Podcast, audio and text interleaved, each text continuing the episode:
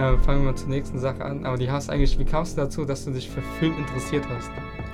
Ja, das hatten wir eigentlich schon äh, Genau, am Anfang ein bisschen. Wie gesagt, viel, viel Filme halt als Kind geschaut und wahrscheinlich dann unterbewusst einfach, äh, ja, äh, so eine Beziehung zu, zu dem Medium aufgebaut. Mhm. Ja, ich habe auch immer viel Witze über Filme gemacht, äh, über Filme, Filme gemacht und so. Ähm, ja, es war halt einfach Teil meiner Kindheit und dann hat sich das immer weiter ergeben. Äh, gut, es gab, es gab noch so einen so einen Moment, ähm, das war noch, als ich äh, damals zur Schule gegangen bin. Ich habe damals angefangen, halt mit, mit Freunden die ersten Clips zu drehen und, und hier und da mal was zu machen. Und wie gesagt, ich habe ja mal in China gewohnt und da gab es Mhm. äh, ein Projekt damals, da waren so Projekttage, vielleicht kennt man das aus der Schule, da macht man eine Woche lang keinen Unterricht, sondern Genau. so Projekte, wie so AGs, nur halt äh, wirklich Genau, genau. Pro- Unterricht. Gibt es ja Pro am Ende des Schuljahres oder im Sommer? Ja, ja, es ist immer Ja, unterschiedlich. Immer unterschiedlich. Genau. Projektwoche hieß das, glaube Genau, ich. genau. sowas. Projektwoche hieß es bei uns auch. Und damals gab es an der Schule äh, in Peking ähm, das Projekt Videos oder, oder ich weiß das Filmprojekt, irgendwie so hieß Mhm. das. Und äh, da gab da auch ein Kameramann vom CDF, hat uns da so ein bisschen was Ach, erklärt. cool. Da gab es auch die kleinen Handycams, die man so aufklappen konnte zum Film. Von CDF kam der und du, du hast dich dann direkt, also, wer ist denn Deutsch hier? Und du so, ja. Es waren ja alle Deutsche, es war eine deutsche Schule tatsächlich. Ach. Deswegen kam dann auch, Ach so, ähm, okay. deswegen hat man da Kontakte zum, zum CDF-Studio da Okay, äh, vor Ort witzig. gehabt. Witzig. Ja, und haben wir halt so einen Crashkurs bekommen, wie man Filme dreht und schneidet. Und dann durfte jede Gruppe halt für sich irgendwas aussuchen, was man filmen möchte. Und ja, das war dann so eine erste Erfahrung mal. Wir sind dann irgendwie durch Einkaufsläden in China rumgelaufen, haben uns da äh, so, so eine Mini-Doku gedreht. Äh, den Film habe ich immer versucht nochmal zu finden, weil das war tatsächlich der erste, den ich damals dann gedreht habe und geschnitten. Aber ich glaube, das verschollen irgendwo Ja, beim ich- Umzug. Ich kenn's auch, so viele coole Projekte. Genau. Aber, aber dann war es halt so, ich kam zurück an meine Schule dann hier in Bad Kreuznach. Mhm. Und da gab es diese Projektwoche noch nicht, aber gerade in dem Jahr, wo ich zurückkam, gab es Gespräche, das hier auch zu machen. Und dann kam halt die Frage von, von, äh, von den Lehrern und auch von den Schülervertretern, die das alles organisiert haben, wer hatte noch Ideen für, Film, äh, für, für, Projekte? Mhm. Da habe ich natürlich sofort meine Hand gehoben und habe gesagt, gibt es denn ein Filmprojekt? Und dann hieß es nein, aber hättest du Lust, dieses Filmprojekt zu machen? Und äh, dann dachte ich mir, ja, wieso eigentlich nicht? Ja, geil. Also ich, ja, es ist geil. Cool. Dazu kommt auch, dass ähm, also in der Projektwoche es gibt ja schon coole Sachen. Es gibt irgendwie sportliche Sachen, es gibt Sachen, die kulturell sind, Ausflüge, alles Genau, Mögliche. viel, viel, ja. Und ich dachte mir, irgendwie würde ich gern bei allen dabei sein, auch mit meinen Kumpels in allen, in allen möglichen Projekten abhängen. Ähm, aber da gab es halt kein Projekt. das hieß äh, bei allen anderen abhängen. ja, genau. Und Und musst dann- dich ja für eins entscheiden. Genau, und dann, dann kam beides zusammen. Äh, ein Filmprojekt kann man selbst machen, plus äh, beim Filmprojekt kann man ja dann als Aufgabe einfach machen, man geht rum in den anderen Projekten. Genau. Und dann habe ich das einfach ausgenutzt und äh, habe dann mit einem Kumpel das zusammen äh, mich geschlossen und, und da haben wir gesagt, wir machen dieses Filmprojekt. Wir haben dann tatsächlich, äh, ich glaube, wir waren auf einen Schlag eins der meistgewähltesten Projekte, hatten ja. aber nur 15 Plätze.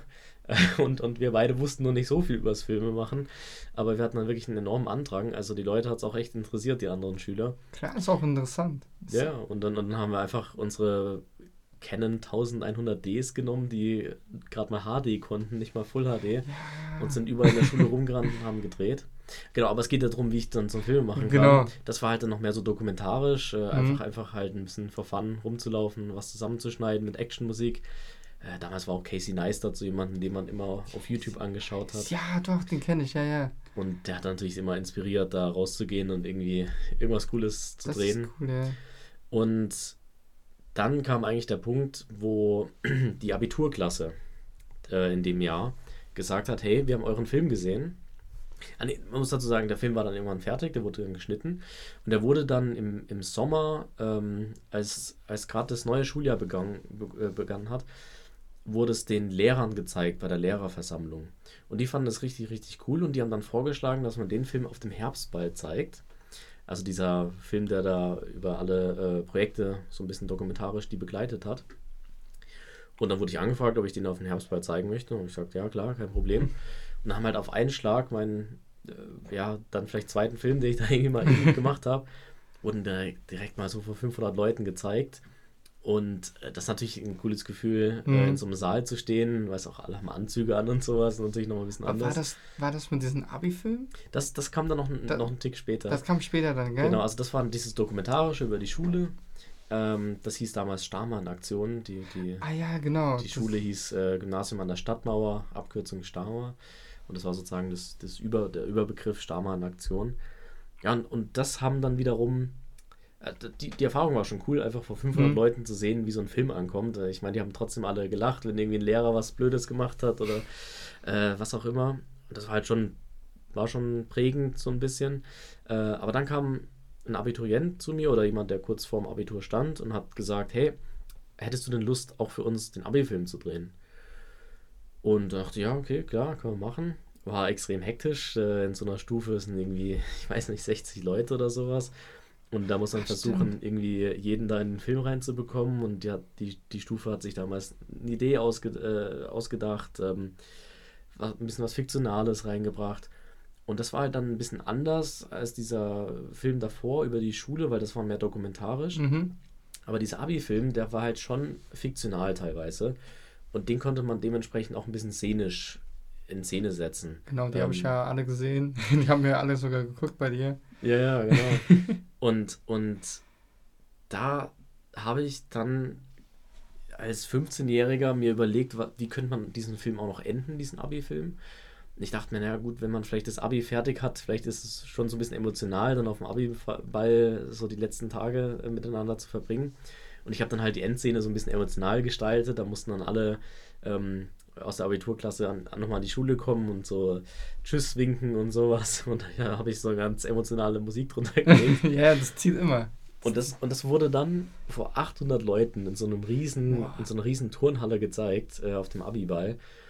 Und das Krasse war, ähm, als wirklich diese Schlussszene kam, mit dieser emotionalen Musik, sind sehr, sehr viele Trä- Tränen geflossen. Wie, wie Ähm, hast du dich dabei gefühlt so?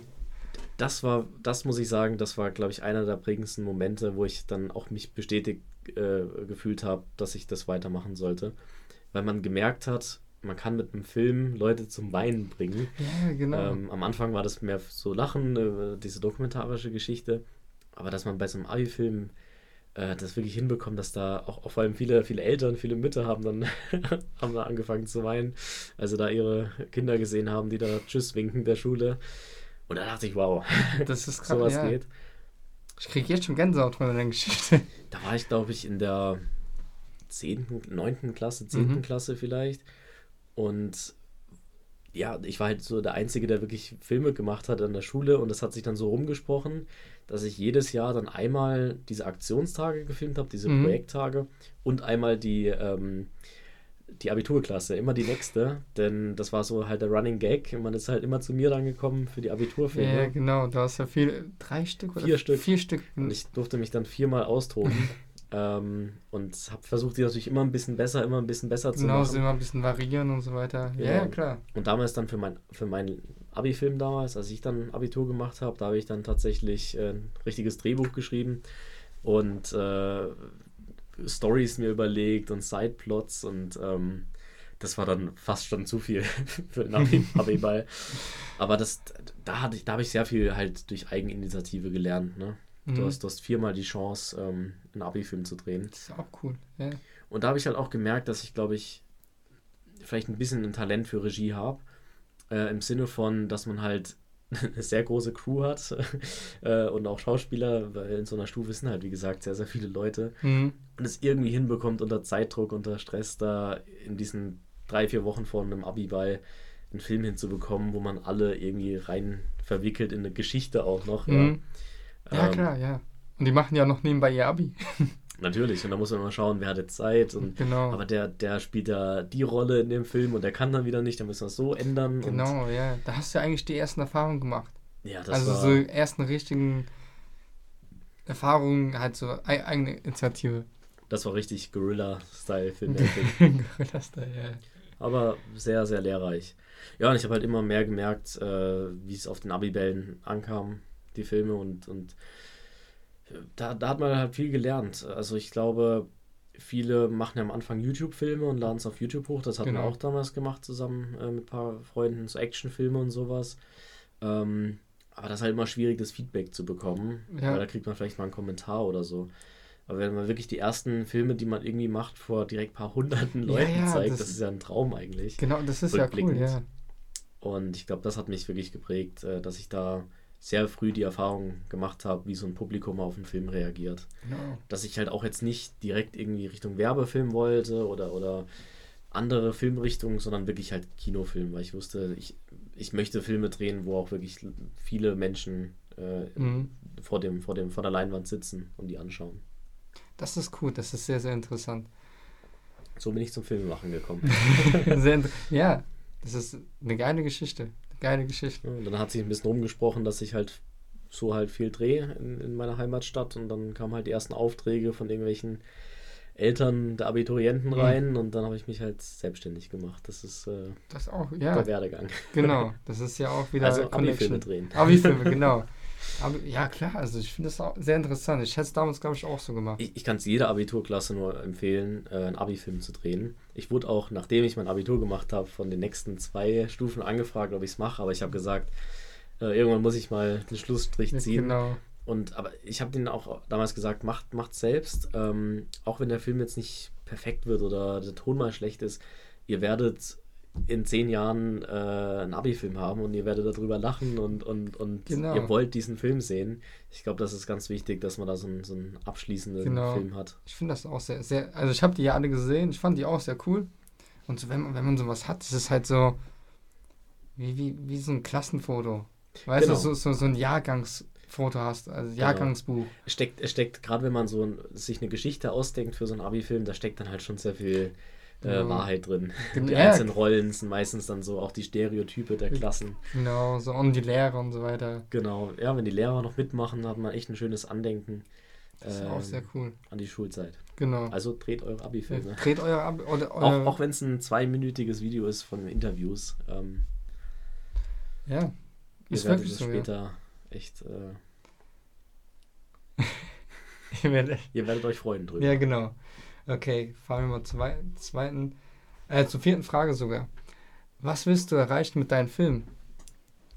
Das ist eine gute Frage. Das ist eine verdammt gute Das ist eine sehr Frage. gute Frage. Ich hätte, glaube ich, nicht, meine Antwort, wenn jemand mich fragen würde. Obwohl schon ein bisschen. Das ist eine gute Frage, auch dadurch, da ich ja noch nicht Kinofilme gedreht habe, nur mitgewirkt habe. Genau, aber das ist so für, für die Zukunft. So, Genau, deswegen ist es echt äh, äh, eine Sache, der man sich ja auch laufend Gedanken macht. Wieso, wieso macht man das überhaupt? Genau. Ähm, früher denke ich, war es halt wirklich dieses, man kann ein Publikum beeinflussen. Das habe ich gelernt Mhm. äh, durch, durch einen Film. Und jetzt ist die Frage, wieso möchte man überhaupt ein Publikum beeinflussen? und da gibt es natürlich die verschiedensten Sachen. Und ich denke, ich bin noch so äh, am Anfang meiner Karriere, da kann ich auch noch verschiedene Sachen ausprobieren. Also ich bin jetzt nicht äh, jemand, der ein Herzensthema hat und das unbedingt in jedem Film irgendwie verarbeiten möchte auf unterschiedliche Weisen. Mhm, mhm. Äh, ich habe viele Ideen, viele Themen, die ich vielleicht mal hier und da verarbeiten möchte. Ähm, und ja, Kino kann halt was machen, was andere Medien nicht können. Ähm, und, und man soll es halt einfach ausnutzen. Man kann eine Komödie drehen, um einfach mal über was zu lachen. genau. Äh, man kann mal ein soziales Problem ansprechen, was äh, vielleicht nicht gerade so, äh, äh, wo, worüber gerade nicht so diskutiert wird. Ähm, in meinem Fall ist jetzt wirklich, ehrlich gesagt, schwierig zu sagen, ich habe nicht dieses eine Thema. Viele Regisseure haben dieses eine Thema, Mhm. mit dem sie anfangen und das denen ganz wichtig ist. Ähm, es gibt auch heutzutage so, ich will es nicht sagen eine Bewegung, aber so ein Trend, dass sehr viele Regisseure oder auch Regisseurinnen ähm, sehr realistische Filme drehen und auch dann wirklich auf einer Linie treu bleiben, ihren Filmen.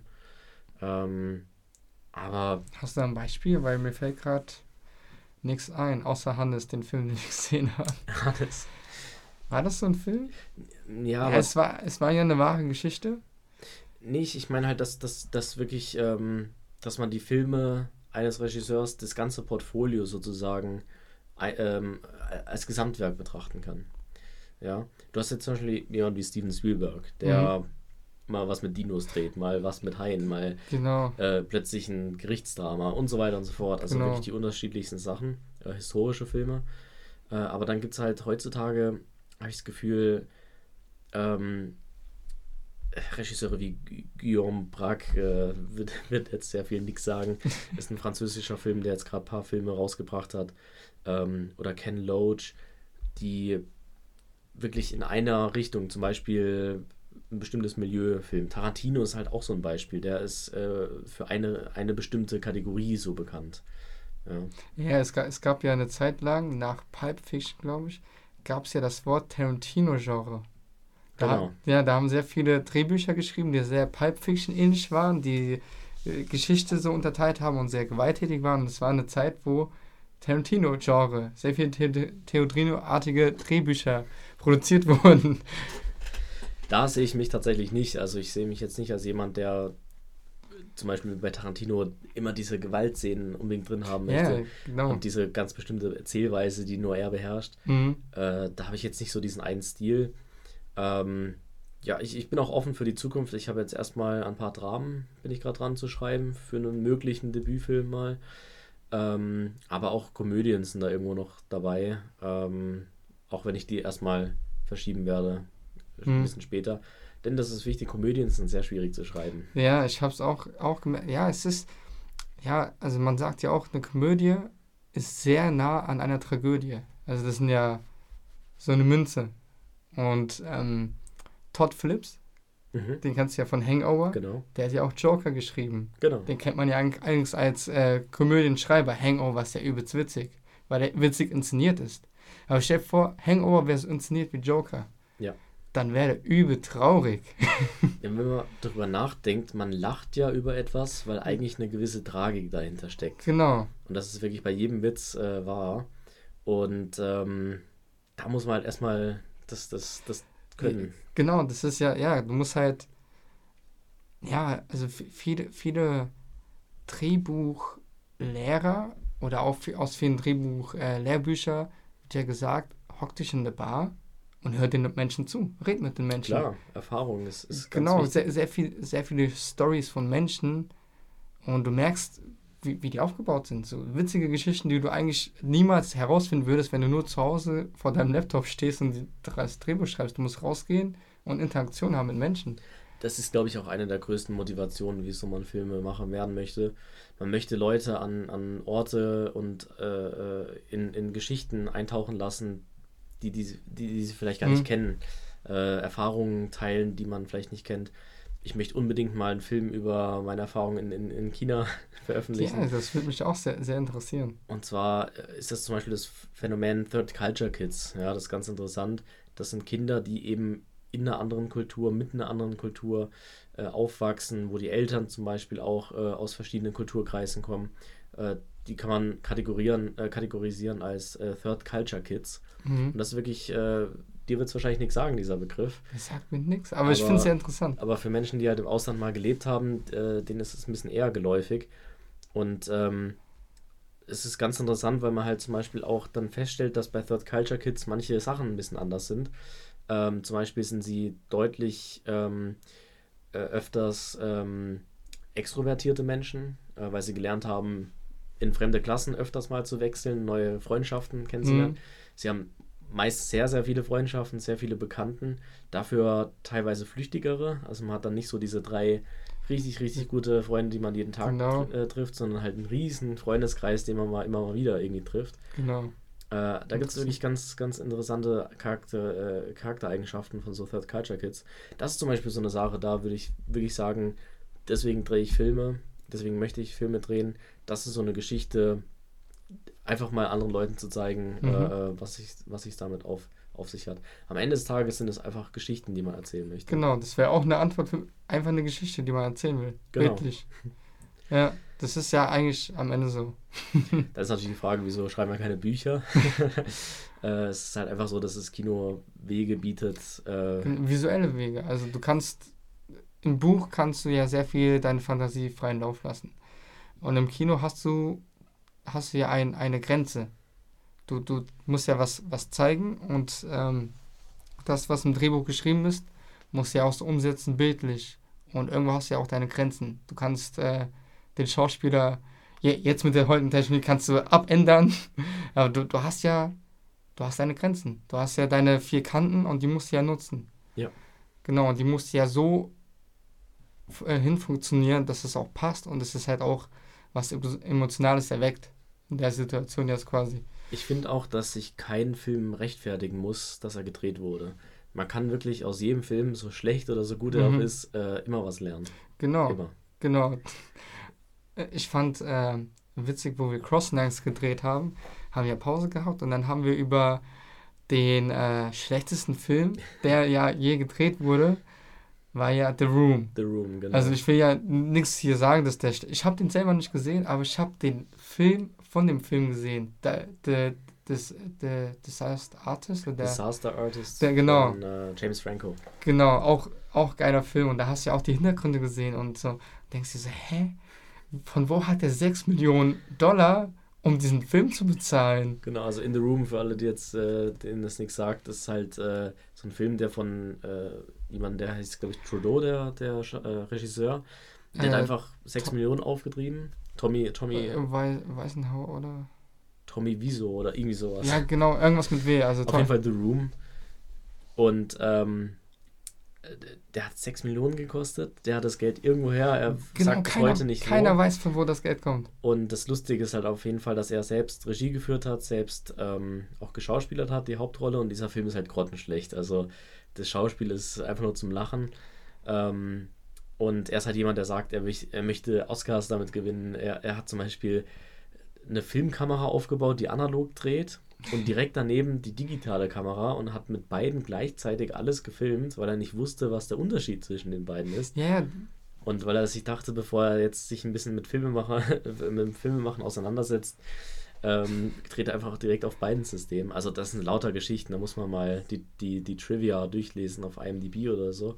Gibt's ja sehr viel, sehr genau. viele. Und, und das ist halt jetzt ein Film, der zum Kultklassiker geworden. Genau, Kultfilm, der wird ja jedes Jahr irgendwo gespielt und da kommen ja die Fans, das hat ja seine Fanbase, hast ja erzählt, und da gehen die in die Kinos, sprechen die Sätze mit, äh, reden in dem Szene und so ganz laut. Also das ist ja eigentlich, und der macht ja auch mit dem Geld, macht der Merch, der hat den Film jetzt in Blu-ray, der hat seine eigenen Seiten, das ist ja seine richtige Fanbase. So. Klar, der, der Remake dann mit James Franco oder der Behind-the-Scenes-Kinofilm, ist Genau. Äh, interessante Geschichte. Also ich fand den auch Der wird auch nochmal Geld eingespielt haben für ihn. Genau, genau. das Ich hat fand, sich gelohnt. also ich fand, ich fand den Film cool. Ja. Also hast, hast ja auch gesehen. Ja, der, der, der war richtig gut. Ähm, Genau, James Franco, glaube ich, auch Regie geführt dann. Ja, genau, ich Regie und der hat ja auch selber, ähm, war da und was war, der war im, äh, der war in der Talkshow von Jimmy Fallon oder irgendwo in der Talkshow und da war der auch mit dem Tommy, äh, weiß, sagen wir mal, weiß noch. ja, und da hat er irgendwas erzählt, also der Tommy und Ja- James Franco hat gesagt, das hast du mir aber nicht, hat er mir nie erzählt. Das wäre voll wichtig jetzt für den Film gewesen, so. Das erfahre ich jetzt auch. Er ist halt auch eine besondere Person, so. Also der Tommy. Ah ja, okay, sehr interessant. Ja, ich, ich denke, es gibt halt verschiedene Wege, wie man zum Filmemachen kommt äh, oder, oder was man dann halt wirklich sagen möchte. Es gibt die Leute, die haben, ich kenne es jetzt auch im Studium, es gibt welche, die haben dieses eine Thema, was sie unbedingt immer umsetzen wollen, halt immer ein bisschen abgeändert, äh, aus einer anderen Perspektive. Und es gibt halt Leute wie ich, die einfach erstmal rumexperimentieren, noch ein bisschen mehr lernen Genau. möchten über das Ganze. Ich habe jetzt zum Beispiel sehr viel mit Drehbuch auseinandergesetzt äh, dieses Jahr. Und ähm, ja, es ist halt einfach ein Prozess. Wer Genau. weiß, was ich nächstes Jahr zu dieser Frage sage. Genau. Vielleicht habe ich da dieses eine Thema, was ich unbedingt umsetzen möchte. ja, nächstes Jahr lade ich dich dann wieder ein und sprechen wir uns aus mal.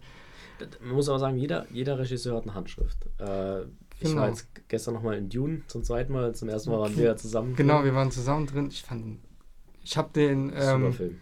ich habe überlegt, ob ich mir den jetzt nochmal zu Hause angucken will, äh, soll. Aber ich habe mir gedacht, ich weiß nicht. Weil, wie du gesagt es ist ein Kinofilm. Es ist ein Kinofilm. Es ist ein Kino und ob ich den jetzt mir zu Hause angucke und ob der schlechter wird, ich weiß es nicht. Weil, weil Eve vom Movie Pilot, also Movie Pilot kennst du ja. Mhm. Und äh, Eve hat mal in einem Podcast gesagt, der hat, äh, wie heißt dieser ähm, Weltkriegsfilm von Nolan? Dunkirk. Dunkirk hat er im IMAX zweimal gesehen und im Kino zweimal. Und der Mhm. hat ihn nicht zu Hause geguckt, weil er denkt, wenn er den zu Hause guckt, wird er abgewertet. Weil das ja auch ein Kinofilm ist. Du kannst diese Soundkulisse nicht so gut widerspiegeln wie in einem IMAX zum Beispiel. Du weißt ja, was ich meine. Ich war, glaube ich, vor zwei Wochen im, im Palatin in Mainz im Programmkino. Und äh, Da war ich auch. wir haben da eine, eine Doku angeguckt und so zehn Minuten bevor der Film zu Ende war, ging plötzlich der Bass in einem anderen Kino los und es hat gerumpelt und, und, und was auch immer. Und dann habe ich na- nachher draußen mal geguckt und da lief dann tatsächlich Dune im Nebenkino. Ja, Also Dune ist halt ein Film, ähm, der halt auch sehr viel mit Atmosphäre arbeitet.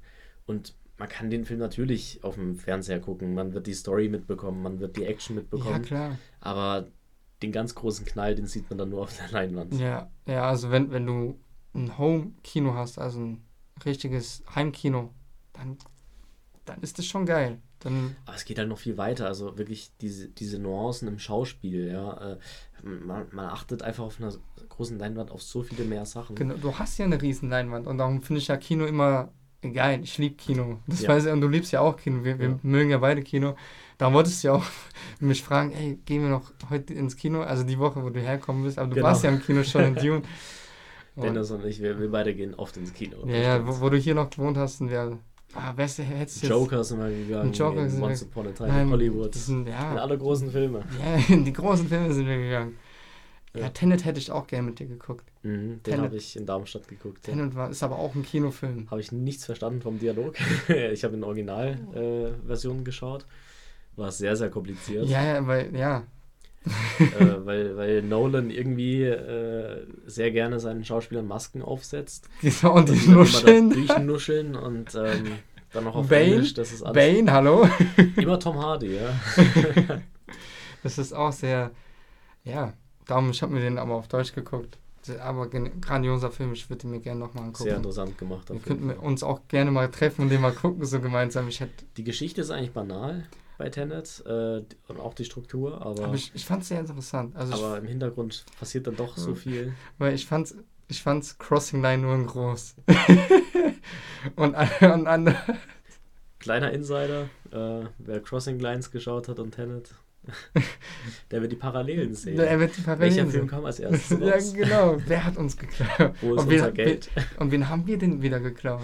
Weißt du Genau. noch, du hast mir Blomb gezeigt? Den Kurz oder Das war sein, Blunt. stimmt, das war sein, das war von Christopher Nolan Sein- äh, sein erster Kurzfilm. genau, seine, seine Frau und dann noch äh, Doodlebug hieß der. Doodlebug, genau. Das war das. und dann hast du mir den gezeigt. Für Crossing Lines. Genau, genau, du hast mir den so gezeigt. Und da habe ich mir gedacht, ja, lass irgendwas in diese Richtung. Dann haben wir es Memento sogar, glaube ich, gesehen. Mhm. In der Zeit, wo wir äh, Crossing Lines noch entwickelt haben. Und da habe ich auch Nolan so richtig kennengelernt. Also Nolan kannte ich durch die Batman-Reihe auch. Aber ich wusste nicht, wer Nolan ist. Mhm. Aber durch Memento, durch ähm, seine bekannten Filme wie zum Beispiel Inception und so weiter, wusste ich, wer Nolan ist und was er halt macht. So, Batman, also die Batman-Trilogie ist ja kein indirekter Nolan-Film. Genau, Das- aber sein, sein, seine Handschrift Seine da Handschrift ist, und ich finde find die geil. Also ich finde, mein Lieblings-Batman ist immer noch der von Christian Nolan, der Christian Bale Batman. Das ist Mhm. mein Favorite Batman und das ist mein Batman auch. Ja, es ist lustig. Ich wurde mal früher in der Schule gefragt von einem Deutschlehrer. Da haben wir auch öfters mal über Filme geredet Mhm. und ihm war auch so klar, dass ich so eigentlich der, der Filmemacher in der, in der Klasse bin. Und er hat mich immer gefragt, ob ich von Christopher Nolan Batman gesehen habe und den Film und Christopher Nolan, Christopher Nolan. Ich so, wer ist das denn? dann habe ich irgendwann Interstellar gesehen und dann war es Und rum. dann weißt du so, ich weiß. Mittlerweile habe ich dann wirklich alles gesehen, auch seine alten Werke, Following und äh, Insomnia, auch super Filme. Insomnia wollte ich auch gucken, soll auch richtig gut sein. Robin Williams. Genau, da, da habe ich, ähm, die fünfte Frage ist, äh, äh, genau, hast du ein Vorbild in der Filmbranche? Also vor ein paar Jahren hätte ich dir definitiv gesagt Christopher Nolan. äh, mittlerweile bin ich da doch ein bisschen weiter abgerückt von. Ähm, ich, ich mag halt gerne Filme zurzeit, die realistisch äh, gemacht sind oder Mhm. im Sinne von Realismus, ja, also die einfach versuchen jetzt nicht, ähm, es ist kein Superheldenfilm, wo jemand durch die Luft fliegt und ja, ja, ich weiß. Ich irgendwas weiß, ich weiß. macht. So, so, so die reale Welt und keine äh, erfundene Welt, also so keine, keine abgewandelte Welt. Ja, also äh, Film ist nie die Wirklichkeit. Film ist Genau. immer fiktional, weil wenn es jetzt einfach nur unser Leben wäre, das würde sich niemand angucken wollen. Klar, ich sag, ich das kennen ja, wir ja schon. Ja, ich sag ja auch, ähm, Film wenn man jetzt so einen Film sieht, also ich finde, Film ist immer ein, eine neue Welt. Du, Genau. tauchst ja immer in eine neue Welt ein. Auch wenn man denkt, es ist sehr real gemacht und, und man kann sich da irgendwie identifizieren mit, es ist immer fiktional. Es ist immer Genau. äh, äh, eine Geschichte, die von jemand anderem erzählt wird, in die man eintaucht. Genau. Wenn es jetzt einfach nur unser reales Leben wäre, wenn man einfach eine GoPro nimmt und uns in 60 Bildern die Sekunde aufnimmt, das wäre ja langweilig. We weißt du, ähm, du kennst ja Seinfeld, gell? Mhm. Und Seinfeld soll einfach eine Serie über das Nichts sein. Seinfeld ist die reale Welt. Kann man argumentieren. Das ha haben die auch so gesagt. Das haben die so gesagt im Ja. Interview. Sogar in der Serie haben die gesagt, Seinfeld ist a serial of nothing. Ja. Das ist auch witzig. Ja, es gibt halt, es gibt halt viele Regisseure, auch Regisseurinnen, ähm, die mir, die mir in bestimmten Filmbereichen oder Bereichen von einer Filmproduktion äh, viel beibringen können. Also gerade Manchester by the Sea hat mir sehr viel über Drehbuch beigebracht, äh, wie man über Rückblenden erzählt, Mhm. wie überhaupt ein Drehbuch aufgebaut ist. Äh, ist wirklich ein spannender Film, wenn man das mal ein bisschen analysiert. Dann so ein Film wie Lost in Translation hat einfach mal gezeigt, äh, wie man auch einen Film anders machen kann, äh, Mhm. wo es nicht darum geht, äh, laute Explosionen und, und äh, sonst was, sondern wirklich auf einer menschlichen Ebene äh, eine Geschichte zu erzählen. Ja, da da gibt es wirklich sehr, sehr viele Beispiele, ähm, äh, wo, wo Filmemacher gezeigt haben, wie man in ihrer Welt sozusagen einen Film gestalten kann. Mhm. Ja, sehr interessant. Stimme ich dir sehr zu. Aber wie gesagt, ich, ich finde, es gibt Leute, die können sagen, das ist mein Lieblingsfilmemacher, Lieblingsfilmemacher. Aber, aber ich meine ich mein ja Vorbild, also wo, Aber- wo du so. Früher hatte ich wirklich mal, äh, war ich auf so einem Nolan-Trip und Genau, habe so kenne ich dich ja auch angeschaut. so. Weil es halt auch so ein Film ist, der immer mit Puzzleteilen erzählt und man möchte da alles irgendwie am Ende verstanden haben. Genau, also Memento war sehr, sehr, so, so von Mhm. Anfang bis Ende und du denkst dir so, was ist jetzt? Was? Und du denkst so, du guckst, du hast das Ende schon gesehen und guckst eigentlich nur den Anfang und das ist sehr verwirrend und am es, Ende es merkst halt du auch es. sehr innovative Filme und man denkt halt, sowas will ich auch mal machen. Aber das ist halt irgendwie, denke ich, bringt einem nicht so viel, wenn man sagt, ich möchte der nächste Nolan werden. Das ist ja, Genau. Nee, ja, genau. Also ich sag mal so, bei Vorbildern sollst du schon hochgucken und gucken, wie, wie sie halt das gemacht haben, aber immer mit deiner eigenen Handschrift. Das ist so, das, also so schätze ich Vorbilder ein, also das ist so meine Definition von Vorbild. Ja, du guckst hoch und guckst dir an, wie, wie, wie er es gemacht hat, wie kam er dahin und kannst du das auch machen, aber mit deiner eigenen Handschrift, weil du willst ja nicht der nächste Nolan sein, du willst ja kein Abklatsch sein, du willst Leopard Hot sein. ich denke, es ist gar nicht möglich, dass man einen Film genauso dreht wie jemand anderes. Man wird Ja. den immer irgendwie ein bisschen anders Genau, machen können. klar. Genau, aber, aber von dieser Welt von Nolan, da habe ich mich tatsächlich ein bisschen verabschiedet. Mhm. Ähm, er arbeitet ja auch sehr mit so physikalischen äh, äh, äh, Metaphern und sowas, ja. Ja. Ähm, oder Traum in einem Traum in einem Traum. Ja, das, So, solche, solche Mind-Games. das ist äh, halt ein richtiger Mindblower.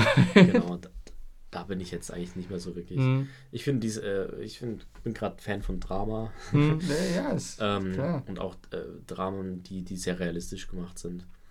Ähm, die sind, die sind äh, finde ich gerade sehr, sehr spannend. Wie man einfach halt auch langsam und low-key eine Geschichte Hm. erzählt und die trotzdem genauso emotional heftig ist wie jetzt ein Actionfilm, wo es die ganze Zeit ähm, Ja, Explosionen gibt. Dass der Film dich genauso anzieht wie so ein Actionfilm. Obwohl ich, ich finde Actionfilm sogar langweilig, ehrlich gesagt. Ich bin auch sehr auf, auf diese. Re ich finde sehr viele Filme sehr. Also ich finde tausend Filme super.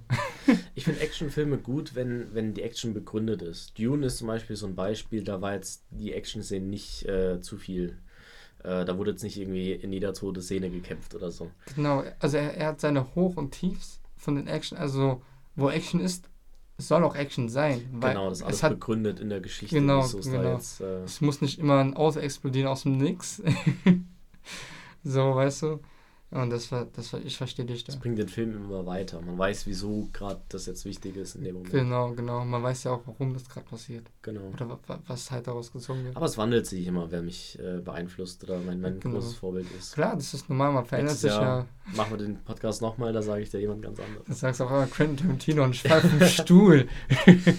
aber Ja. bei mir ist es jetzt auch, also Quentin Tarantino ist auf jeden Fall ein Grundstein, aber ich finde, ähm, Edgar Wright sehr interessant. Wes Anderson finde ich auch sehr interessant. Mhm. Wes Anderson hat auch seine, sein eigenes Filmgenre. Ja, ja. Der hat wirklich so seinen Stil Extremen Stil. und den kann auch keiner nachmachen. Ja. Weil es ist Wes Anderson. Und wenn du einen Wes Anderson-Film guckst, weißt du, es ist ein Wes Anderson-Film, weißt immer das Gleiche. Also was heißt immer das Gleiche, sondern das, der Aufbau ist der gleich. Ich denke, wenn man am Anfang ist von einer Karriere im Film, dann sollte man schon, wenn man jemanden richtig cool findet, irgendeinen Filmemacher, den auch wirklich als Vorbild benutzen und, und schauen, ob man vielleicht mal was in die Richtung selbst ausprobiert, vielleicht auch Drehbücher in die Richtung schreibt. Aber irgendwann wird halt ein Punkt kommen, wo man merkt, man ist nicht diese Person.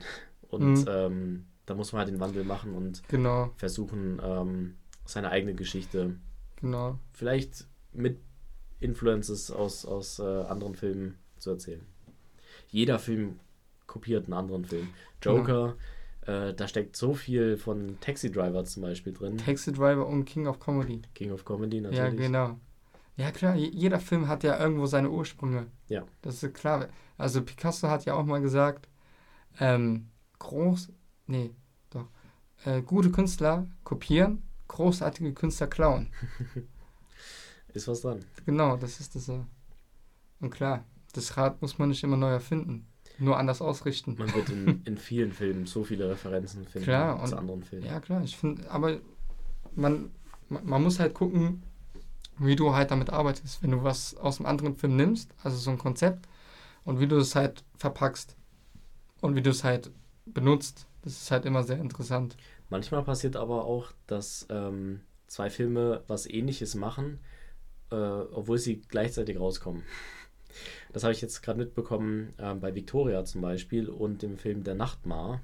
Ähm, in- auf Englisch heißt er, glaube ich, The Nightmare, aber ist auch ein deutscher Film. Ach, ich habe davon gehört, ja. Und beide sind zu 15 rausgekommen, wenn ich mich nicht täusche. Äh, haben jetzt von der Story selbst nicht so viel zu tun miteinander, aber halt sehr viel von, von der Bildgestaltung, von der Atmosphäre. Sie spielen sehr viel in Clubs und, und äh, bei, bei äh, es sind sehr viele Partyszenen dabei. Und es gibt in beiden Filmen einen Moment, äh, wo die Protagonisten auf eine Feier gehen und dort die Clubmusik langsam leise wird und der Soundtrack vom Film laut wird. Bei Victoria ist es dann wirklich sogar klassische Musik, die dann kommt. Und äh, bei der Nachtmahl ist es auch irgendwie sowas in die Richtung. Und das fand ich echt spannend. Also zwei Filme, die im gleichen Jahr rauskamen, zu, zur gleichen Zeit, so ein ähnliches stilistisches, äh, stilistisches Mittel benutzen. Ein ähnliches Sounddesign. Ja, klar. Ja, klar. Vielleicht Also- liegt das irgendwie in unserer Generation oder die Generation der Filmemacher, dass Ja, sowas guck, passiert. Aber das Ding, ja, das Ding ist, ähm, irgendwo auf der Welt hocken auch jetzt zwei Leute und machen auch einen Podcast. Also es, es gibt ja immer so zwei Fälle, die am gleichen Moment, zum Beispiel die Autoindustrie. In Deutschland gab es ja Mercedes und in den USA Ford. Und das sind auch unterschiedliche Sachen gewesen. Klar. Siehst du, und die haben auch irgendwie sehr zeitnah Autos entwickelt. Ich, fahr, ich fahre einen Ford. irgendwann in Amerika fährt gerade ein Mercedes. Genau, siehst du, das ist halt sehr, ja, zu, zu, zufällig, würde ich jetzt nicht so sagen, aber es ist witzig. Also ich finde es witzig. Darüber machen wir mal einen Film. Wir machen einen Film. Crossing Lines. Crossing. Ey, das ist eine gute Idee. So. Wir machen einfach eine Serie draus. Ach Mist, da gibt es ja schon eine. ja, stimmt. Äh, okay, fangen wir mal an mit der Frage 6. Äh, wie hat es sich angefühlt, an einem echten Filmset zu sein? Du bist übrigens sehr stru- strukturiert, gehst du ja vor. ähm, ja, kurze, kurze, kurzer Rückblick vielleicht. Ähm, ich habe damals einen Regisseur kennengelernt, äh, der aus der Nähe von meiner Heimatstadt kam. Und also bei Filmsets gehe ich jetzt mal davon aus, wirklich ein Kinofilmset. Ja, genau, den Kinofilmset, den Genau. du auch angesprochen hast, den wollte ich, das Genau, wollte ich jetzt. genau. Weil vielleicht hast du damit auch was zu tun gehabt mit diesem Film. Vielleicht sehr, ja. Äh, das war Simon Pilarski, an der Stelle auch äh, Grüße. Wir haben zurzeit sehr viel miteinander zu tun, Sehr beruflich. Ja, Und ähm, ich hatte ihn damals interviewt, weil ich halt in der Schule war. Ich wollte mal wissen, so wie andere Künstler äh, aus der Region, was aus denen geworden sind. Ich habe auch Bands interviewt und sowas. Ähm, ja, und äh, dann sind wir in Kontakt geblieben. Er hat ein bisschen was erzählt von seinem Film, der damals, äh, es war ein Kurzfilm, der hat den Hessischen Hochschulfilmpreis gewonnen. Mhm. Fand ich interessant. Wir sind immer in Kontakt geblieben und irgendwann hat er sich gemeldet, zwei, drei Jahre später. Äh, hey, wir sind gerade dabei, äh, er ist zusammen mit einem Geschäftspartner einer Produktionsfirma.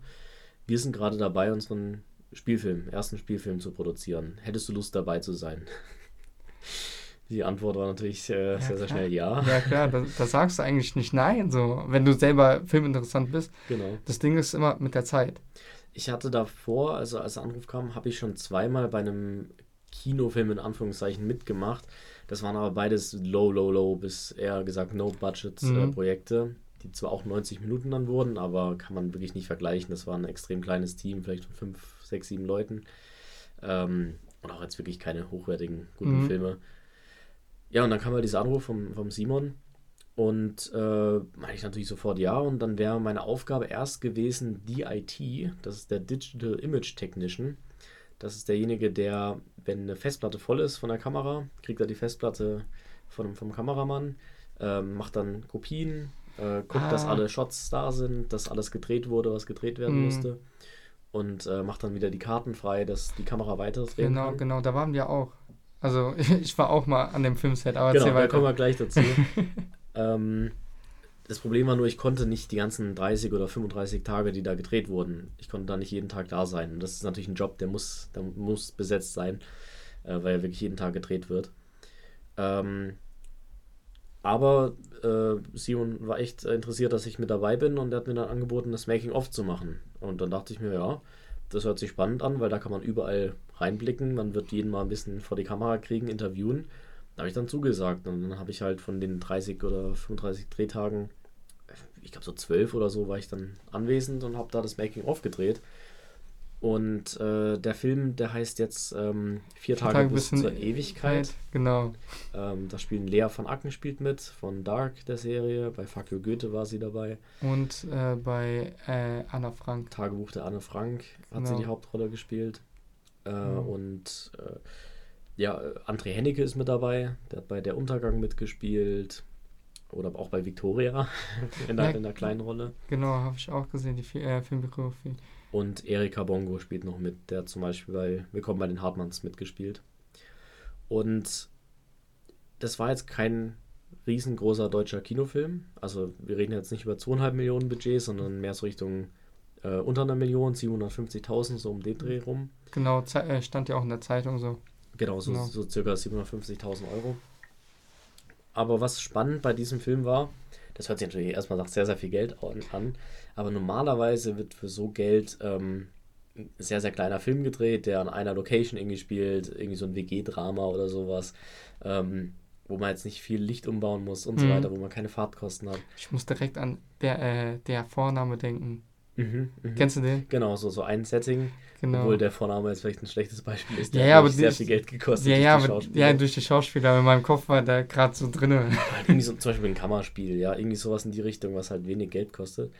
Aber die beiden Jungs da, die beiden Regisseure von Vier Tage bis zur Ewigkeit, die haben sich sehr, sehr viel vorgenommen und haben das auch wirklich wunderbar gemacht. Die haben einen historischen Film erstmal gedreht, der im 18. Jahrhundert spielt. genau, das ist auch immer so eine Herausforderung. Dazu gehören dann eben auch historische ähm, Locations, historische Kostüme. Ja, genau.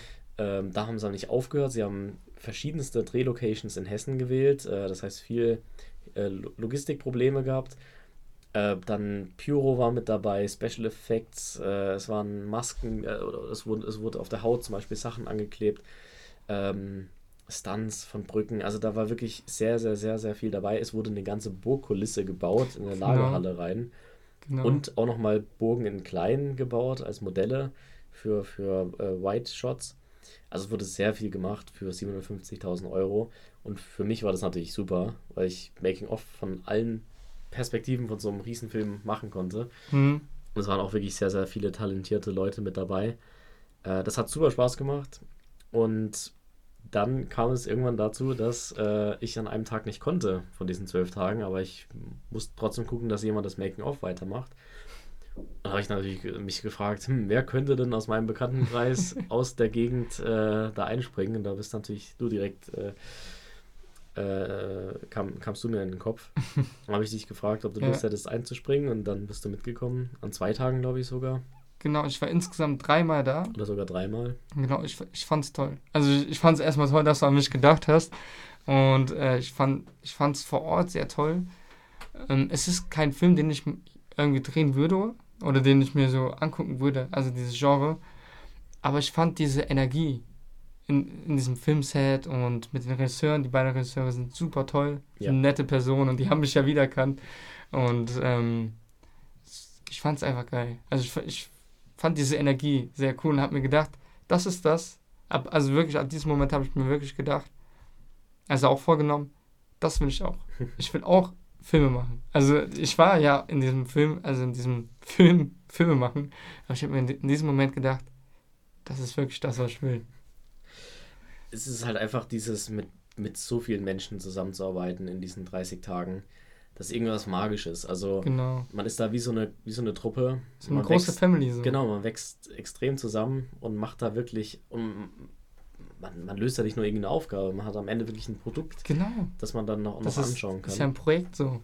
Ja, und einfach mal zu sehen, wie alles da zusammengreift bei einem Kinofilm, ähm, war wirklich super, super spannend. Ich habe dann das Making-of, ja, wie gesagt, gedreht und jetzt ähm, dieses Jahr äh, war der Plan, Interview, Interviews aufzunehmen mit den Regisseuren und darüber das Making-of zu schneiden.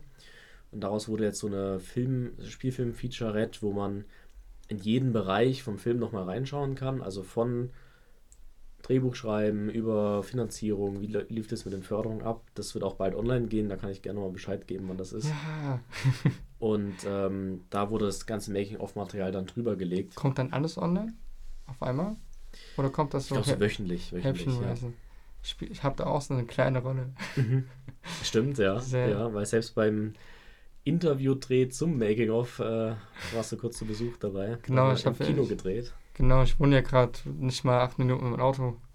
Genau, da haben wir im Kino die Interviews gedreht und da gab es noch eine kleine Einspiel-Intro-Szene, die wir gedreht haben. Dann bist du noch vorbeigekommen als Statist, Genau, hast eine kleine Rolle gespielt. genau. Ja, und, und das, das war, ähm, das war halt sehr, sehr, sehr lehrreich. Ich habe da wirklich sehr viel Mhm. gelernt, einfach aus, aus Praxiserfahrungen von anderen. Wie läuft es ab mit der Förderung? Wie kommt man an das Geld? Ähm, wie schaut es aus? Wie schreibt man Schauspieler an? Was mache ich da überhaupt? Äh, äh, Rufe ich da einfach jemanden an oder schreibe ich den auf Instagram? Wie läuft das Genau, alles ab? genau. Wie, wie kommt man eigentlich dahin zu diesen Kontakten? Also, bis hin zu, wie kriege ich für wenig Geld 60 Leute durch Hessen äh, äh, hin und her äh, und, und, und schaffst noch, dass jemand am Ende von der Brücke springt für einen Stunt. Wie, wie läuft das ab? Wie, hättest du nicht diesen Stunt erwähnt, wäre es sehr komisch gewesen. wie, wie springt noch jemand von der Brücke? Wie wird das koordiniert? Wer kümmert sich darum, dass alle sicher sind beim Ja, Stunt? Wie, genau. wie wird sowas berechnet? Was kostet das? Mhm. Also wirklich sehr, sehr viele Fragen, die man sich so stellen kann bei einem Spielfilm, wurden mir da beantwortet. Das ist sehr, sehr, sehr interessant. Ja. Und äh, informationsreich auf jeden Fall. Ja, und ich bin sehr gespannt auf den fertigen Film. Durch Ich auch. Corona jetzt. Hast du den Trailer auch gesehen? Trailer habe ich gesehen, natürlich. Also ich habe Gänsehaut gekriegt. Also Mhm. der Trailer schneiden können die Jungs. richtig, richtig gut geworden. Ich habe eine erste Version mal gesehen, da war es noch ein bisschen schwierig, sich das vorzustellen, weil da noch kein Ton und keine Musik dabei war. Aber jetzt die fertige Version ist wirklich. Genau. Also ich versuche in der äh, Podcast-Beschreibung den Film auch mal zu verlinken Mhm. und dich auf jeden Fall auch zu verlinken. Ähm, wo, wo erreiche ich dich? Weil ich habe gesehen, auf YouTube hast du nichts mehr. Das ist schwierig, ja. Ähm, ich bin tatsächlich, äh, in letzter Zeit habe ich viele Sachen runtergenommen. Äh, bei YouTube war zum Beispiel das Problem, dass die ja angefangen haben, Werbung zu schalten auf Videos, auch wenn man das gar nicht möchte. Genau, ja. Und da war auch noch irgendwas dabei, dass die Gesichtserkennung eingesetzt haben. Für was stand da jetzt, glaube ich, nicht so genau. Vielleicht, um besser Werbung schalten zu können.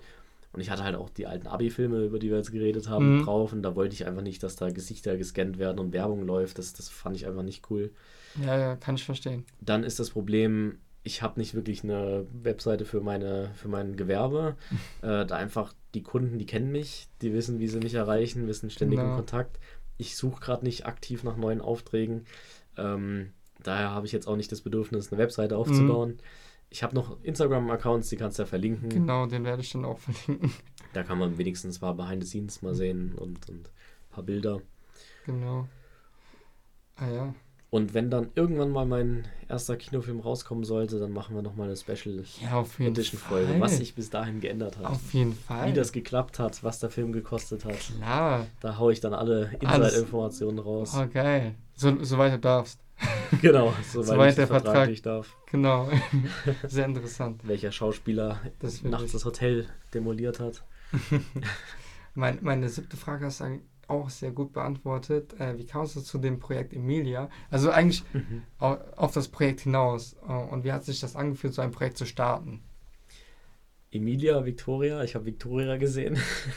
War das, zwei, wann kam der raus? 2015? Victoria kam 2015 raus und Emilia kam ziemlich spät raus, 2018 glaube ich. Okay. Aber ich habe Victoria auch nicht 2015 gesehen, erst sehr, sehr spät. Ähm, es ist auch kein One-Take, der durch Berlin läuft. Ja, Äh, Es ist genau. ein ganz anderer Film. Ähm, es war auch so ein bisschen eine persönliche Erfahrung. Ich habe ich hab, äh, eine Freundin damals gehabt, also eine Bekannte, die auch so ein bisschen irgendwie abgedriftet ist im Leben allgemein. Äh, Mhm. Kennt man jeder. Jeder hat vielleicht diese eine Person mal in der Schule kennengelernt, die sich mal so verloren hat, einfach gegen Ende der Schulzeit Genau. Ähm, nicht so auch wusste, in welche Richtung es gehen soll. Und das habe ich als Anlass genommen und damals wusste ich halt noch nicht viel über Recherche oder Konzeption. Ich habe da einfach mal aus, aus dem Bauch raus gesagt, ich muss da irgendwie mal einen Film drüber machen. Und äh, habe da, wie gesagt, dann mal einen Aufruf gestartet. Mit einer anderen Freundin zusammen, mit Amelie Runkel. Auch da Mhm. mal Grüße.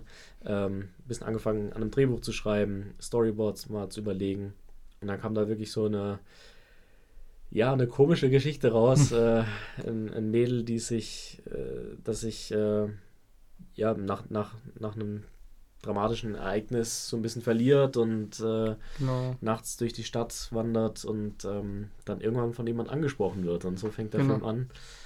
Und da geht es so drum, dass die beiden dann nicht so nette Sachen zusammen machen und sie sich dann auch noch ein bisschen Probleme mit Drogen kriegt und sowas und immer weiter Genau. da reinsteigert. Genau. Je, jetzt im Nachhinein, ähm, wenn ich so diesen Film analysiere, ich habe den ja auch öfter gesehen, ich habe dir auch ja geholfen bei manchen Stellen. Mhm, im dir- Schnitt, ja. Im Schnitt habe ich dir ja gesagt, äh, vielleicht das so. Ich wusste auch nicht so viel, aber es hat ja den Film irgendwie noch ein bisschen runtergemacht. Auf jeden Fall. Am Ende auf jeden so. Fall. Äh, Das war klar, ganz, ganz wichtig.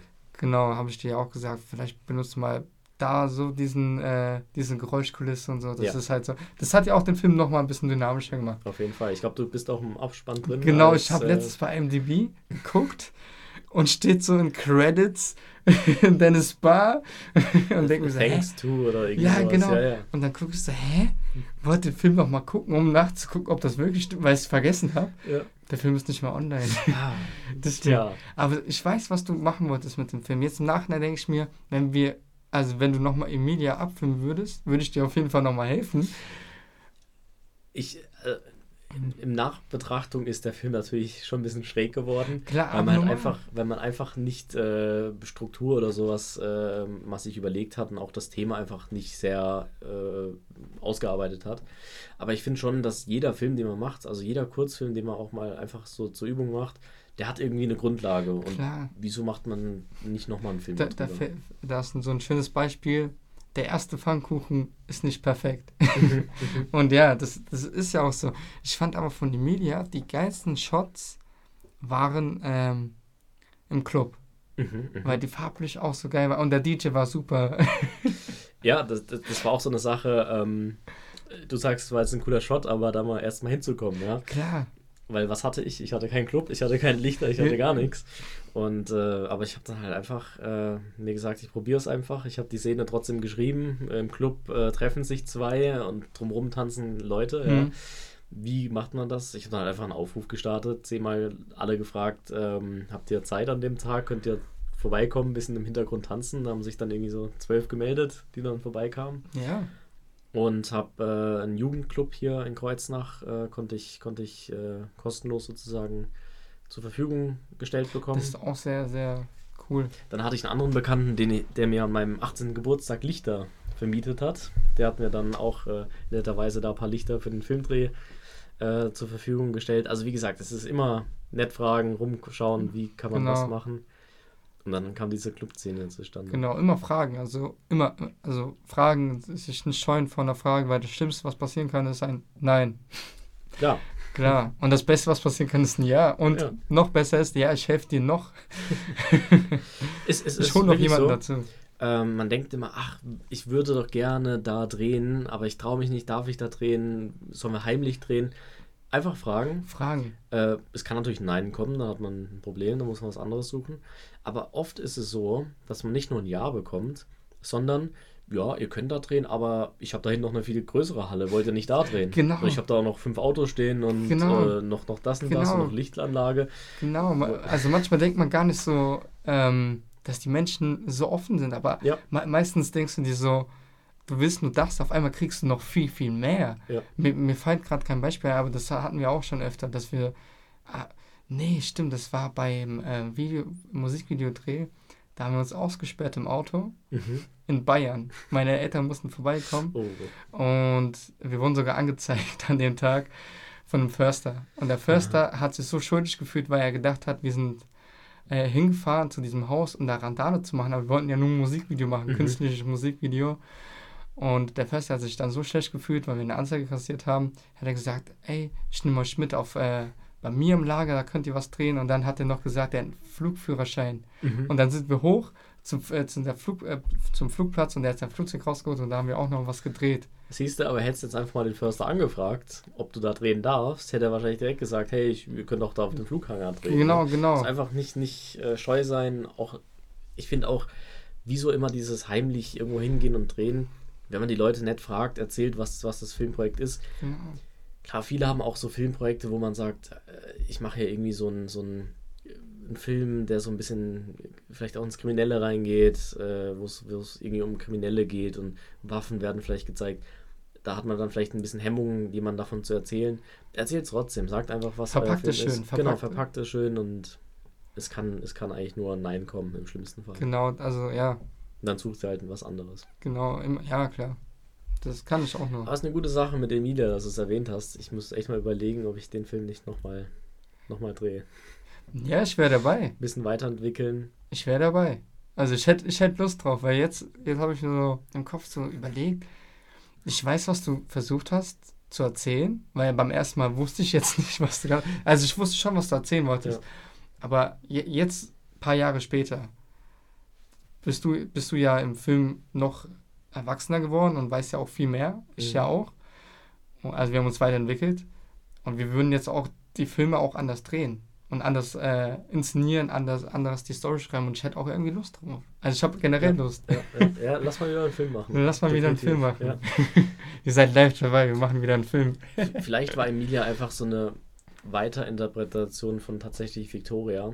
Victoria geht es ja um einen Bankraub und was auch immer. Ja, Aber ich finde, das Herz von Victoria ist diese Jugend, diese junge Generation von Erwachsenen, die durch Berlin laufen und irgendwie. um drei Uhr morgens oder und, zwei Uhr morgens. Ja, und ihren, ihren Sinn suchen da so. Was, was machen wir eigentlich da? Ja, genau. Was, was macht man in der Bar um 3 Uhr morgens? Genau, und, und bei Emilia war das so ein bisschen ähnlich. Da läuft jemand nachts durch die Stadt durch und, und sucht nach irgendwas. Und dann kommt da plötzlich jemand um die Ecke und Ja. sagt Hallo. Genau. Und Das war eigentlich die, die, das Setup von, von dem Film. Genau. Ja. sehr, sehr interessant. Sehr cool. Hast ja, du hast ja auch gesagt, so alleine zu bewältigen war es schwer, die Zeit zu finden, die Leute. Das Schlechte am allein alles zu machen ist, dass man alles alleine machen muss. Genau. Man muss äh, Licht aufbauen, man muss Kamera aufbauen. Ist halt auch oft auch so, dass man sich übernimmt, dass man sagt, ähm, ich möchte hier noch das und das und das haben und dann Genau. hat man einfach nicht die Zeit dazu. Das kenne ich vor allem von den ersten Werbefilmen, die ich mal früher Mhm. gedreht habe, vor einigen Jahren.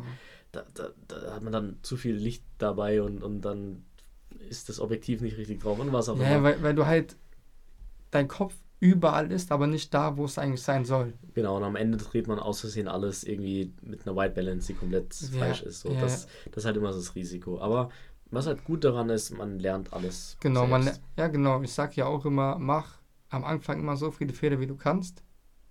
Weil umso später du die Fehler machst, umso schlimmer werden. Also wird es ja irgendwo sein. Mach so, versuch so viel. Definitiv. Versuch viel, auch, auch wenn du denkst, es ist falsch, mach's einfach. Ja. Mach's einfach. Du, du wirst dir am Ende einfach danken. Nach einem Jahr, nach zwei Jahren denkst du dir, gut, dass ich so angefangen habe, jetzt mache ich so. Wir leben ja auch nicht mehr in Zeiten, wo man nicht mehr nicht selbst Filme machen könnte. Also früher war das ja, da, da hat man eine riesen Filmkamera gebraucht und, Genau. und analogen Film, also Ja, ja. auf einer Spule und das war teuer.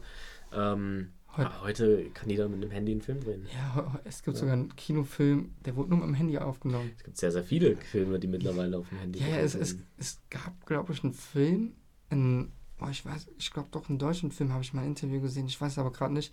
Da haben die eine Szene einfach alles mit, also alles mit hochwertigen Kameras, aber Mhm. eine Szene haben die mit dem Handy gefilmt und es ist gar nicht aufgefallen. Klar. Aber äh, ich habe es gerade nicht mehr im Kopf. Ich, Ich, ich glaube, in Hollywood mittlerweile wird sehr viel äh, mit kleinen Kameras gedreht. Auch GoPros werden in sehr, sehr vielen Produktionen eingesetzt, wo man es gar nicht vermuten würde. Krass. Äh, die werden immer mal wieder dazwischen geschnitten. Auch, auch so kleine Kameras wie GH4 von Panasonic. Aber man merkt es gar nicht. Ja, klar, weil ja, am Ende macht Color Grading Genau. und, viel, und ja, äh, Filmsetting, Licht. Licht ist so wichtig. Schnitt, alles gehört Ich, dazu. ich habe ich hab, ähm, Licht immer nicht immer so als wichtig einkategorisiert, aber seitdem ich beim Filmset war und dieses Lichtdepartment gesehen habe und gesehen habe, wie es am Ende aussieht in der Kamera, habe ich mir gedacht, Licht ist alles. Ich glaube, die hatten drei LKWs und haben die jeden Morgen ausgeladen, Oh Gott, wieder das, das, war, das war aber, ich fand, ich fand das geil. war, war sehr lehrreich. Ja. Auf jeden War eine Fall. Erfahrung. Sehr interessant. So. Äh, was sind deine Projekte heutzutage? ja, das hast du ja auch gesagt. Du machst ja, bist ja gerade selbstständig. Ja, Genau. also ich mache gerade sehr, sehr viel äh, Corporate-Sachen, also für Firmen. Ich arbeite da auch teilweise mit, mit äh, Agenturen zusammen, mit Redakteuren. Ähm, ich komme heute von einem Filmdreh. Ich war Genau. heute da, ich habe äh, bei einem äh, Juwelier heute noch was abgedreht. Da will ich natürlich nicht bleiben für immer. Ähm, klar, wenn jetzt äh, so ein Werbeauftrag mal reinkommt, der ein bisschen größer ist für eine größere Firma, sage ich nicht nein. Da kann man sich als Regisseur auch ein bisschen austoben. Klar. Aber langfristig will ich halt trotzdem im, im szenischen Bereich bleiben. Ähm, heißt Kinofilm, vielleicht auch mal was für, für ein Streaming-Portal. Ja, das wäre auch cool. Ja. Gibt ja jetzt auch neue Möglichkeiten. Genau, wir haben aber schon gehört, das ist nicht so einfach, äh, da direkt den Einstieg zu finden. Deswegen muss man sich da halt langsam ranarbeiten. Ähm, jetzt für die Uni bin ich gerade dabei, ein Projekt zu machen. Äh, das wird wahrscheinlich Januar gedreht. Mhm. Das geht auch so ein bisschen ins Realismus, ist aber auch ein bisschen eine Übung natürlich, um auch mal wieder ins Filmmachen reinzukommen. Ja. Da muss man nicht auch mal sagen, Corona hat jetzt ganz schön äh, vieles auf Pause gestellt und Ja, szenische Sachen habe ich jetzt wirklich lange nicht mehr gedreht, ähm, dass man da wieder ein bisschen reinkommt. Und ja, ich arbeite tatsächlich an einem Stoff für einen Kinofilm. Mhm. Interessant. Ähm, das mache ich schon seit 2018, bin ich da dran. Da ändert sich Ach. wirklich immer, immer, noch, immer noch sehr viel. Aber wenn ich dann da irgendwann mal an einem Punkt bin, wo ich sage, hier kann ich jetzt auch mal anderen Leuten von dem Projekt erzählen, ähm, ja, dann schaue ich mal, ob es das möglich ist, Mhm. da draußen Kinofilm zu machen. Eine Schauspielerin habe ich schon gefunden für eine der Hauptrollen, die hat auch schon Genau. zugesagt. Hast du auch erzählt. Sehr interessant. aus Berlin. Und äh, ich möchte dann nämlich auch da die, äh, die, das gesamte Team sehr, sehr früh äh, mit involvieren, um zu schauen, in welche Richtung das geht. Ja, ich habe mal der Schauspielerin damals gesagt, äh, es wird zwei bis drei Jahre dauern, bis wir mal vielleicht irgendwas drehen. Und ähm, das wären jetzt noch zwei Jahre. ja. Ja, mal schauen, was, äh, was da raus wird. Das ist sehr interessant. Sehr interessant. Finde ich cool. So, äh, dann wär, was sind deine Projekte für die Zukunft? das, was du eigentlich auch, ist eigentlich gesagt fast haben. eigentlich die gleiche Frage so. Ähm, Filme und so weiter, heißt ich werde ausüben. Sicherlich nach dem Studium dann auch äh, einfach mal so wieder an Kinofilmsets gehen, vielleicht in unterschiedlichen Rollen, Regieassistenz, Mhm. äh, zweite oder vielleicht auch im Kameradepartment wieder ein bisschen was machen. Einfach mal wieder reinzukommen, Genau, ja, ein bisschen äh, Connections zu sammeln. das ist auch immer sehr wichtig. So, willst du noch was mitteilen? Das ist immer die. Das ist Die die, letzte Frage von meinen zehn Fragen. Das mache ich ja auch zum ersten Mal, so ein Interview. ist es jetzt der allererste Podcast? Das ist äh, nicht der allererste Podcast. Ich habe schon ein paar aufgenommen Mhm. und ein paar auch geschrieben so. Ähm, aber das ist der erste Interview-Podcast. Ich glaube, den werde ich auch jetzt als zweites hochladen oder als drittes. Wahnsinn. ja, äh, danke erstmal für die Ehre. Kein Problem. Ja, ich bin auch durfte. sehr dankbar, dass du hier bist, auch persönlich noch da bist, weil, ja, wie du gesagt persönlich ist ja wieder was anderes. Unbedingt. Also ich hätte es natürlich jetzt auch online gemacht, weil es sich nicht anders ergeben hätte, aber ja, Nö. Am Ende haben wir es ja so, wir haben uns ja auch lange nicht mehr gesehen. auf jeden Fall. Einen Monat, Wenn man glaube ich. sich gegenüber sitzt, äh, ist es dann doch nochmal ein bisschen was anderes. Genau. Ja, was will ich noch sagen? Ähm, wahrscheinlich das gleiche, was ich dir auch immer sage. Bleib, bleib an deinen Sachen dran, auch wenn du ab und zu mal äh, neue Ideen hast.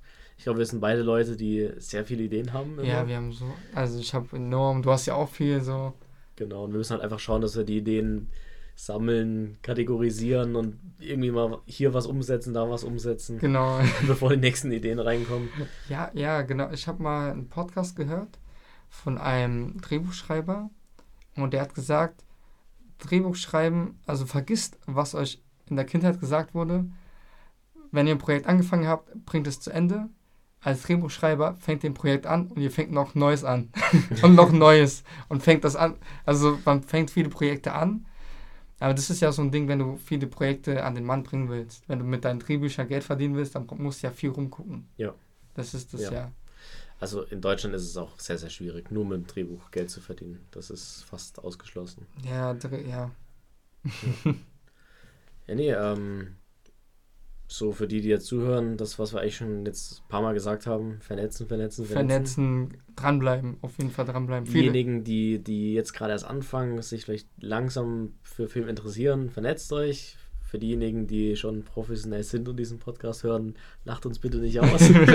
ja, wir sind auch noch, wir sind noch sehr am Anfang. wir sind sehr am. Anfang, ja klar. Also Man lernt jeden Tag dazu. klar, also ich, ich lese auch sehr viele Bücher, sehr viele Interviews, sehr viele Essays und so weiter, um einfach so dieses Gefühl zu haben, immer mehr zu wissen. Und, und dranbleiben. Also wenn Mhm. man jetzt äh, Filme gerne schaut, dann auch immer ins Kino wieder gehen. genau. Ähm, mit Corona war ich jetzt äh, zeitweise dann immer mal ein paar Monate nicht mehr im Kino. Äh, und dann kam mal wieder so ein Film wie Tenet oder jetzt wie Dune nach so langen äh, Abstinenzen vom Kino. Genau. Und dann denkt man wieder, wow, was Ja. das Kino kann. ja, Ki Kino ist, ist krass. Also ich finde Kino Und dadurch, ist dadurch bleibt man inspiriert, dadurch bleibt man dran. genau. Bleib, dranbleiben ist auch sehr, sehr Dranbleiben wichtig. ist sehr, sehr wichtig. Sich, sich auch zwingen, Ja. mal, mal weiterzumachen. Ja. Das ist das Wichtigste so.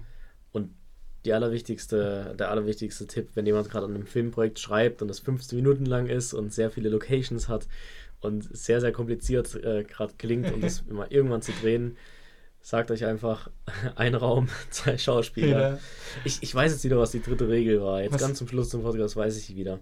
Ähm, an einem Wochenende soll es Ah, gedreht stimmt, werden. Das genau, war am die einen dritte Wochenende. Regel. Das war die dritte. Ein Raum, zwei Schauspieler, fünf Minuten oder so, das war so. Ja, genau, cool. Also, eigentlich war sogar das Gespräch drei Minuten. Mhm. Aber der wurde jetzt fünf Minuten 19. Ja, ja. genau, genau so. Ja, trotzdem auch super. Also du hast ja mit dem Film dich ja beworben an der Genau, Filmschule. in der Filmschule. Genau. Das ist vielleicht auch noch als Tipp, falls jetzt jemand äh, zuhört, der vielleicht später mal ähm, studieren möchte in die Richtung oder an der Hochschule.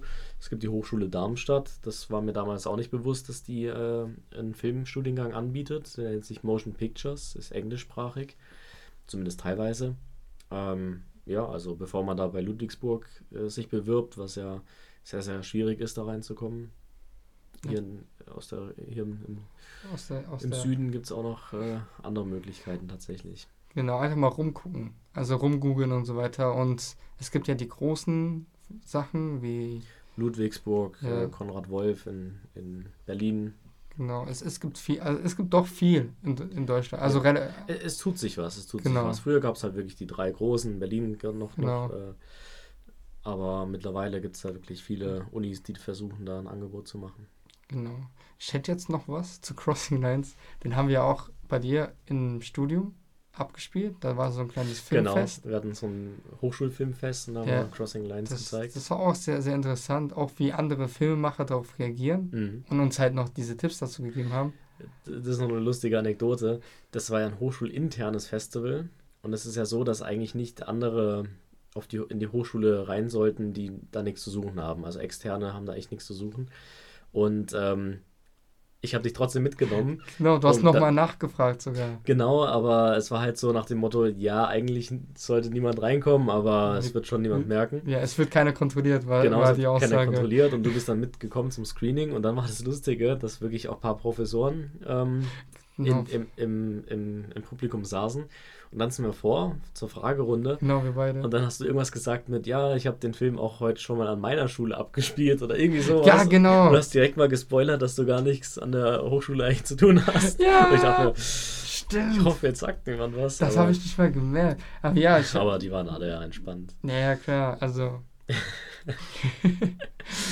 Das ist, äh, das, war, das war aber richtig cool, dass wir unseren Film dann auch mal vor vielleicht so 30, 35 Leuten gezeigt haben. war das so? Das war, kam Das- mir eigentlich das- weniger vor. Ja, es war, es war das kleine Kino, das hat vielleicht so 60 Plätze. Und da waren schon viele Ja. Reihen, Reihen voll. Es kamen auch sehr viele Fragen. Ja, das, das war wirklich so, da kamen echt viele Fragen. Ja. Aber ich fand's cool. Also ma- manche haben auch gefragt, von wo haben wir die Schauspieler her? Ja. Und, ja, und das ist eine, eigentlich eine sehr gute Frage. Von wo holt man die ja her? Haben wir auch beantwortet. Einfach Facebook-Page. Also Fa Fa Facebook-Gruppen sind eigentlich das Beste. So. Das ist das Coole an der Filmuni. Man tauscht sich immer, immer aus. Genau. Ja. Das ist super. Ja, wenn ich dieses Poster sehe, das ist einfach.